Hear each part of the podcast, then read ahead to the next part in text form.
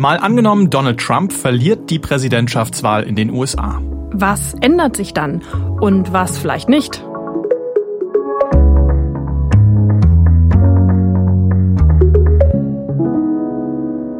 Ich bin Marcel Heberlein. Und ich bin Sophie von der Tann und wir spielen hier jede Woche ein Zukunftsszenario durch.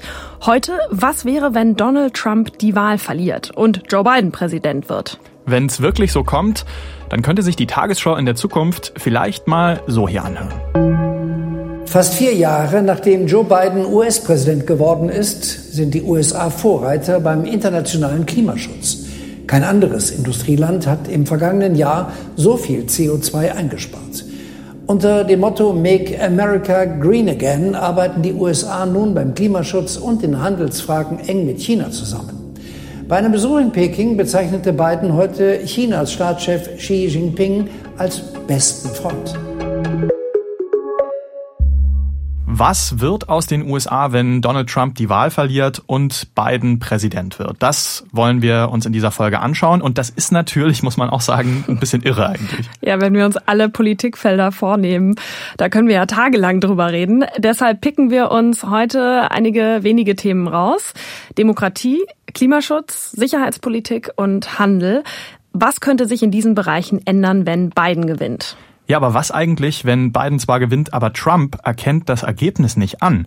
Das könnte ja auch durchaus so kommen. Trump hat ja bisher offen gelassen, ob er eine Niederlage überhaupt akzeptieren würde. Hätte man ja auch im Traum nicht gedacht, dass wir mal über sowas sprechen würden. Nee. Aber ja, ob Trump das Ergebnis akzeptiert, ist unklar. Wegen Corona wählen ja viele Amerikaner jetzt per Briefwahl und Trump sagt, das wird zu massivem Wahlbetrug führen, obwohl alle Experten sagen, darauf gibt es absolut keine Hinweise bisher. Es ist aber auf jeden Fall durch Corona eine besondere Situation bei der Wahl diesmal und das könnte Trump in die Hände spielen, wenn er Zweifel säen will am Wahlergebnis. Das hat mir Daniel Ziblatt erzählt. Der ist Politikprofessor in Harvard und hat ein extrem spannendes Buch geschrieben, Wie Demokratien sterben. Definitiv eine Leseempfehlung. Und Daniel Ziblatt sagt, er macht sich große Sorgen, was passieren könnte, wenn Trump zwar verliert, aber dann das Ergebnis nicht anerkennt. Das ist das Szenario, das mich nachts wach hält. Wegen der vielen Briefwahlstimmen wird es diesmal in der Wahlnacht kein Endergebnis geben. Und diese Unsicherheit und dass wir so eine Art Wahlabend nicht kennen, das bietet eine perfekte Gelegenheit für jemanden wie Donald Trump zu sagen, ah, wir wissen nicht, wer gewonnen hat. Er könnte sagen, es gab allen möglichen Wahlbetrug und sich dann Stories dazu ausdenken. Das könnte sich dann bis zum nächsten Tag hinziehen. Die Medien könnten sagen, es sieht so aus, als ob Biden gewonnen hat. Trump gesteht seine Niederlage nicht ein. Und dann würde es monatelange Rechtsstreite geben, die vor Gericht gelöst werden müssten. And this will be this extended month long set of legal battles that will have to be resolved in the courts. Okay, also am Ende geht's vielleicht hoch bis zum Supreme Court, mhm. also zum Verfassungsgericht. Und das entscheidet dann für Trump. Ist so ein Szenario echt realistisch? Naja, Daniel Sibblatt sagt, wenn Biden die Wahl klar gewinnt, dann wird das Gericht nicht trotzdem Trump zum Präsidenten machen. Mhm. Sonst würde es auch seine eigene Legitimation untergraben. Aber wenn es sehr knapp ist in ein paar Bundesstaaten, auf die es ankommt, dann könnte das schon sein, dass das höchste Gericht Trump hilft, sagt er. Es könnte zum Beispiel um so eine Frage gehen wie, sollen die Stimmen nochmal ausgezählt werden oder wird die Briefwahlstimme XY noch gezählt, auch wenn sie relativ spät erst abgeschickt wurde? Vor allem gibt es ja im Supreme Court jetzt auch eine Mehrheit an eher konservativen Richtern, die auf Trumps Seite stehen könnten. Genau, und eine neue konservative Richterin will Trump ja auch jetzt kurz vor der Wahl noch durchsetzen. Okay, also wenn die Wahl nur knapp für Biden ausgeht und Trump erkennt das Ergebnis nicht an, dann gibt es kaum eine Chance, ihn aus dem Amt zu kriegen? Naja, es gibt schon noch Möglichkeiten. Ich sag mal, es gibt schon noch Sicherheitsgurte der Demokratie, hat mir Daniel Sibblatt erklärt. In der Theorie zumindest gibt's die. Also die Republikaner zum Beispiel, oder? Also da gibt's ja durchaus auch Trump-Kritiker, mhm. die könnten ihn doch einfach fallen lassen. Ja, wäre möglich, aber die letzten vier Jahre haben sie das auch nicht gemacht, egal welche mhm. Regeln Trump gebrochen hat. Deshalb hat Daniel Sibler zumindest auch wenig Hoffnung, dass das jetzt nach der Wahl anders wäre.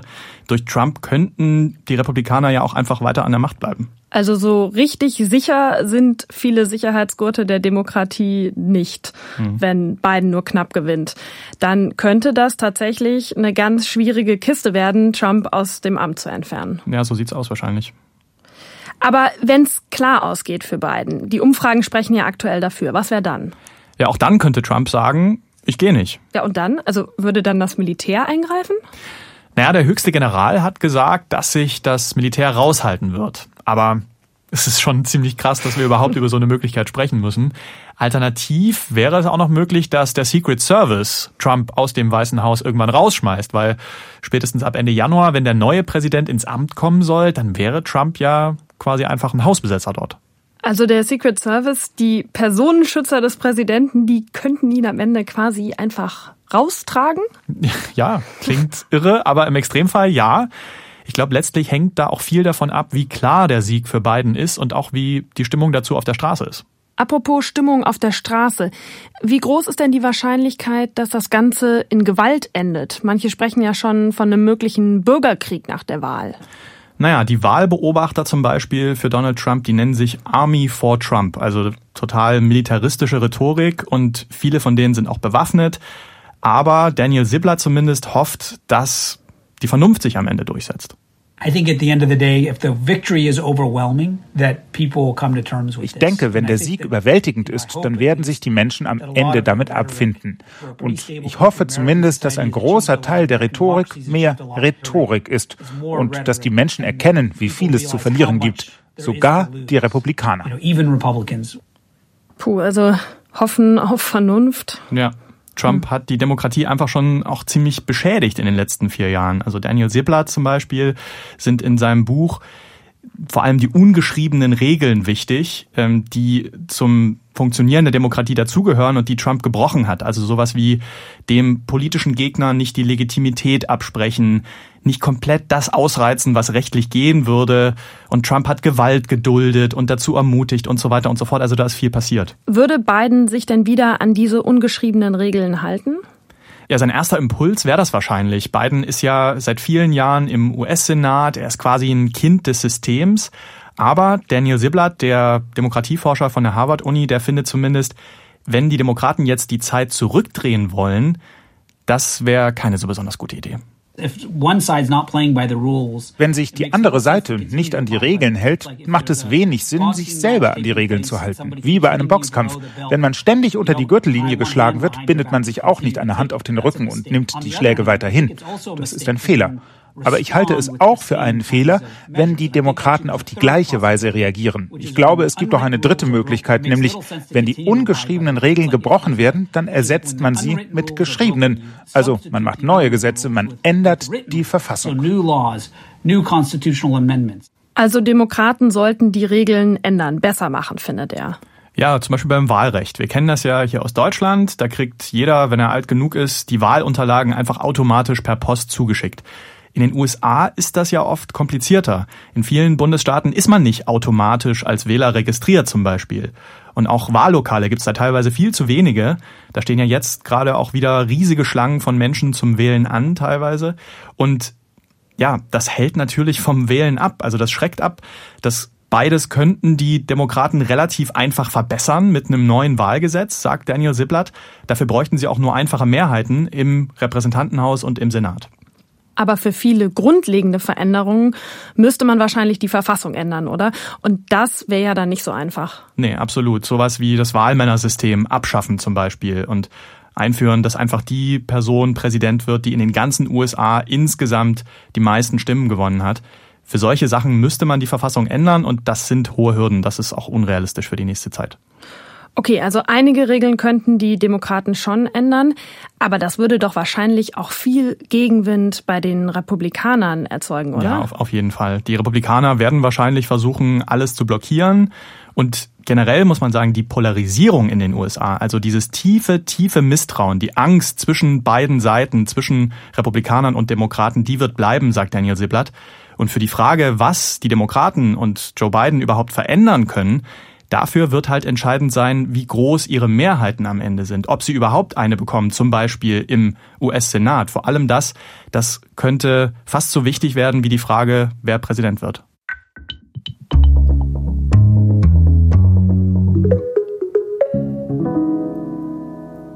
Jetzt gehen wir aber mal davon aus, dass Joe Biden tatsächlich im Weißen Haus landet. Was würde sich dann ändern? Gehen wir doch mal ein paar Punkte durch. Erstmal Klimaschutz. Die USA waren da ja nie ein Vorreiter, aber jetzt ist mit Trump jemand Präsident, der leugnet, dass der Mensch überhaupt was mit dem Klimawandel zu tun hat. Mhm. Das Pariser Klimaabkommen, das die ganze Welt mühevoll verhandelt hat, jahrelang, das hat Trump aufgekündigt. Trump will mehr Strom aus Kohlekraftwerken in Schutzgebieten nach Öl bohren und verbreitet zum Beispiel auch die These, dass Windräder Krebs verursachen. Wow. Was würde sich denn unter einem US-Präsidenten Biden ändern beim Thema Klimaschutz? Eine Menge vermutlich. Also Biden will dem Pariser Klimaabkommen wieder beitreten und auch viel mehr Geld in Klimaschutz stecken. Also auch weil er da richtig Druck kriegt vom linken Flügel seiner Partei bei dem Thema. Das hat mir Laura Ann Viola erzählt. Sie ist Professorin für Außenpolitik an der Freien Universität Berlin. Biden hat ein äh, Programm angekündigt, was äh, ungefähr zwei Billionen Dollar kosten würde. Das ist ungefähr so zehnmal mehr als die Kosten von Obamas Klimapolitik. Also es ist deutlich viel mehr Geld, was äh, Biden investieren möchte. Er hat auch schon angekündigt, dass ähm, er würde versuchen, das Land auf Elektroautos umsteigen zu lassen wie zum Beispiel in Kalifornien neulich angekündigt. Und äh, er würde zum Beispiel auch Clean Energy Regulierungen wieder einführen. Und er hat auch gesagt, dass er würde diese Klimapolitik auch viel mehr in seine Außenpolitik mit reinnehmen. Okay, also da kann man schon Hoffnung haben, dass sich beim Klimaschutz in den USA wirklich was bewegt mit beiden. Mhm. Ja, ich meine, die USA sind verantwortlich für 13 Prozent aller Treibhausgase weltweit. Platz zwei hinter China. Also wenn die USA wirklich umsteuern würden, dann könnte das dem Klima richtig was bringen. Wäre Bidens Plan denn wirklich ein großer Schritt beim Klimaschutz oder eher so ein ganz kleiner erster? Naja, schon ein größerer. Biden will zum Beispiel bis 2035 allen Strom in den USA aus erneuerbaren Energien beziehen. Okay, das ist ja schon eine radikale Forderung, ein radikales Ziel. Ja, und es soll auch klare Einsparziele für CO2 geben. Nur wie hoch die sind, dazu hat Biden bisher nichts gesagt. Mhm. Darauf werden aber andere Staaten ihn festnageln, wenn die USA wieder ins Pariser Klimaabkommen einsteigen wollen. Okay, lass dann mal zum nächsten Thema kommen. Sicherheitspolitik. Also Krieg und Frieden. Was könnte sich da unter einem Präsidenten Biden ändern? Für Trump war ja ein großes Thema, Truppen zurück nach Hause holen. Aus Afghanistan, aus dem Irak die USA nicht mehr in dieser Rolle als Weltpolizei, sondern man will sich zurückziehen aus internationalen Konflikten. Ich habe Laura Ann Viola gefragt, ob Biden diese Politik dann auch so weiterführen würde. Biden hat schon angekündigt, dass er viel Wert auf eine multilaterale Politik legt und auf Diplomatie und auf Zusammenarbeit mit Alliierten. Aber er ist auch hier unter Druck von die eher liberale progressive Teil von seiner Partei, viel vorsichtiger zu sein mit die militärische Macht der USA. Und zum Beispiel der Berater, außenpolitische Berater für Bernie Sanders, Matt Duss, hat äh, neulich ein Interview gegeben, in dem er gesagt hat, vielleicht sollten wir überlegen, ob wir so viele Truppen überall auf der Welt haben sollten. Vielleicht sollten wir überlegen, was die Zukunft von NATO wirklich ist. Ist es wirklich nachhaltig, dass die USA diese Zahl an militärischer Engagement überall hat? Also kann es sein, dass diese Linie des sich Zurückziehens da auch fortgesetzt wird. Ja, und äh, zum Beispiel die Truppen, die Trump ausziehen möchte aus Deutschland, wenn die einmal abgezogen sind und woanders hinkommen, es wird auch logistisch sehr schwierig sein, sie wieder einzusetzen, zum Beispiel wieder zurückzubringen nach Deutschland. Und ob Biden das dann vornimmt, also ich glaube, das könnte man anzweifeln, ob das wirklich zu einer Rückkehr zu einem Status quo ex ante kommt. Also sie denkt, es wird auch mit Biden als Präsidenten nicht mehr alles wie vorher. Wie steht Joe Biden denn eigentlich zur NATO? Da haben wir ja gerade schon kurz was zugehört, also zu diesem Verteidigungsbündnis, in dem unter anderem auch Deutschland ist. Naja, Trump sagt ja aktuell, wenn wir hier in so einem gemeinsamen Bündnis sind, dann müsst ihr Europäer, ihr Deutschen, auch mehr Geld fürs Militär ausgeben. Bei Trump ging das dann so weit, dass er damit gedroht hat, aus der NATO auszutreten. Ich habe Laura Ann gefragt, würde Biden da anders auftreten und wieder stärker auf die NATO setzen? Ja, Biden hat das schon angekündigt, dass er das machen wird. Also man muss auch dazu sagen, dass Biden ist sehr, hat sehr viel Erfahrung in der Außenpolitik. Das war sein Schwerpunkt, auch als er Vizepräsident war. Und er sieht auch NATO als eine wertvolle Allianz für die USA, anders als Trump. Und äh, Biden wird wirklich vieles dafür tun, dass die Beziehung zu NATO repariert wird. Allerdings, man muss auch sagen, dass Biden wird NATO und Europa nicht weniger unter Druck setzen also der Politikstil unter beiden würde sich wohl ändern, weniger konfrontativ, aber auch er würde darauf bestehen, dass die NATO-Staaten, also auch Deutschland, mehr für Militär ausgeben und auch er würde wohl viele Truppen zurückholen. Da hat sich einfach grundlegend was geändert in den USA. Jetzt äh, haben wir über internationale Zusammenarbeit gesprochen. Da würde mich ja natürlich nochmal interessieren, was ist eigentlich mit dem Atomabkommen mit Iran? Ja, das war die vielleicht größte außenpolitische Errungenschaft von Barack Obama in seiner Zeit als Präsident. Damals haben viele Staaten, auch Deutschland, das Abkommen über Jahre ausgehandelt. Und es war der Versuch, Iran mit friedlichen Mitteln davon abzuhalten, eine Atombombe zu entwickeln. Und Trump hat den Deal dann einfach aufgekündigt. Ja, Trump hat gesagt, er glaubt nicht, dass das Abkommen was bringt. Und jetzt gibt's wieder heftige Sanktionen aus den USA und Iran reichert wieder Uran an. Und die Gefahr für einen Krieg, die steigt damit wieder. Und jetzt in unserem Szenario wieder gedacht, ähm, wenn Biden Präsident wird, wird der Atomdeal dann nochmal wiederbelebt? Hat er nochmal eine Chance? Ja, da würde Biden wohl alles dran setzen. Aber Laura Ann Viola, die Politologin, meint, man kann die Zeit da auch nicht einfach zurückdrehen. Die mhm. Lage ist jetzt eine andere. Bei so Deals ist Verlässlichkeit sehr wichtig. Iran ist damals davon ausgegangen, dass der Deal bleibt, auch nach Obama. Dann kam Trump und hat ihn einfach gekippt. Also die USA haben da auch viel an Glaubwürdigkeit verloren. Ja, und die kann Biden jetzt auch nicht so einfach wieder aufbauen. Er kann ja auch nicht versprechen, dass zum Beispiel nach ihm nicht wieder ein Republikaner an die Macht kommt und dann wieder alles anders ist. Also, um nochmal kurz diesen Teil zusammenzufassen. Beim Klimaschutz hat Biden vor, echt was zu bewegen. Er will international auch wieder mehr zusammenarbeiten. Aber zum Beispiel beim Iran-Deal könnte das schwierig werden, mhm. wieder das zu kitten, was Trump mal kaputt gemacht hat. Und dass die USA Soldaten nach Hause holen wollen, das ist ein Trend, der wahrscheinlich auch unter beiden bestehen bleiben würde. Und das ist natürlich auch der Bundesregierung bewusst. Mhm.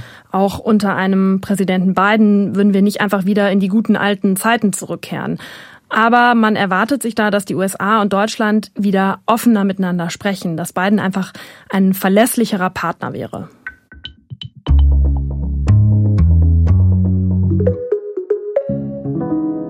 Die zentralen Slogans von Donald Trump sind ja Make America Great Again und America First, also Amerika zuerst. Und das gilt auch für die Wirtschaftspolitik.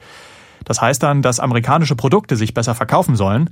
Und das macht man, indem man auf ausländische Produkte Zölle draufschlägt. Und weil das so kam, gibt's vor allem Streit mit China. Ein richtiger Handelskrieg ist da ausgebrochen von Zöllen und Gegenzöllen zwischen den USA und China, wenn Joe Biden jetzt Präsident würde. Würde dieser Handelskrieg dann zu einem Ende kommen?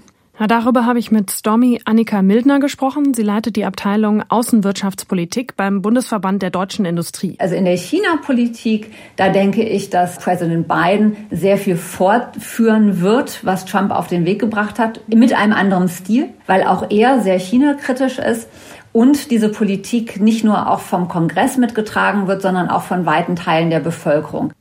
Denn bei diesem Konflikt sagt Milner, geht es um mehr als Wirtschaftspolitik.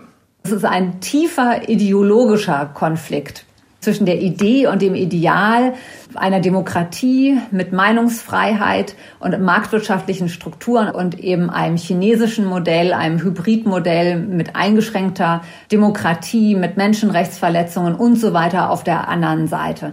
Und dieser System Wettstreit letztendlich und der Wettstreit auch um Einflusssphären in der Welt, der ändert sich nicht, ob wir einen Präsident Trump oder einen Präsident Biden haben. Es geht bei diesem Konflikt mit China also um viel mehr als Handel. Und da würde Biden gar nicht so viel anders machen als Trump. Mhm. Und das bedeutet konkret, wenn es um Zölle geht, aber auch um Technologiepolitik. Also um so Fragen wie, soll der chinesische Netzwerkausrüster Huawei die 5G-Netze mit ausbauen dürfen in den USA? Oder darf man die chinesische App TikTok in den USA noch benutzen? Da wird auch Biden sehr vorsichtig und kritisch sein gegenüber China. Die USA haben ja jetzt nicht nur gegen China Zölle verhängt, sondern auch gegen Produkte aus der EU. Würde sich da was ändern unter beiden? Ja, da könnte sich schon was ändern, zum Beispiel bei den Zöllen auf Aluminium und Stahl. Man muss ja auch einfach sehen, Deutschland verbindet mit den USA eigentlich eine jahrzehntelange Partnerschaft, kein mhm. Systemkrieg wie mit China. Aber dann gibt's eben auch noch so Zölle, die auf so einen Streit über die Flugzeughersteller Airbus und Boeing zurückgehen. Ja, die Europäische Union unterstützt ja den eigenen Flugzeughersteller, nämlich Airbus, mit staatlichen Hilfen und die USA macht das ihrerseits auch mit Boeing. Und das ist nicht okay, hat die Welthandelsorganisation jetzt entschieden. Das geht so nicht. Das verstößt gegen die Regeln. Und deshalb dürfen sowohl die USA als auch die Europäische Union gegenseitig Strafzölle einführen, also Zölle auf Produkte, wo es dem jeweils anderen besonders wehtut. Ja, die USA haben zum Beispiel Zölle erhoben auf deutschen Wein und deutsche Marmelade, auf Olivenöl aus Spanien und Parmesan aus Italien. Hm. Könnten diese Zölle auf europäische Produkte denn wegfallen, wenn es jetzt einen US-Präsidenten Biden gäbe? Also mit Biden könnte man auf jeden Fall eher drüber reden, aber Erstmal würden die Zölle wahrscheinlich bleiben aus diesem Airbus-Boeing-Konflikt. Und auch das Institut für Weltwirtschaft in Kiel erwartet nicht, dass Biden einen totalen Kurswechsel macht beim Handel. Weg von America First hin zu Globalisierung und Freihandel. Auch Biden hat demnach auf der Agenda, dass mehr im eigenen Land produziert werden soll und weniger aus dem Ausland importiert wird.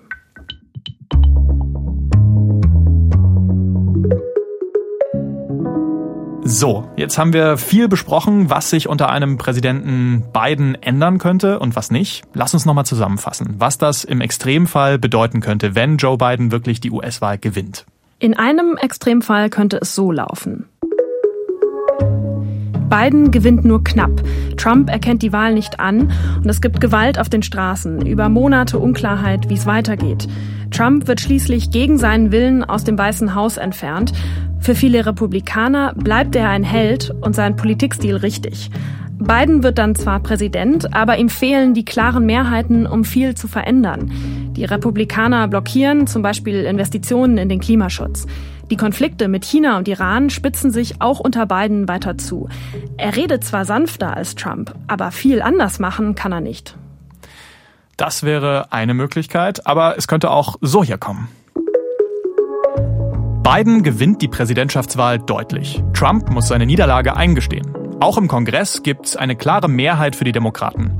Deshalb können sie große Projekte durchsetzen, zum Beispiel mehr Klimaschutz. Und die Demokraten machen Wählen einfacher.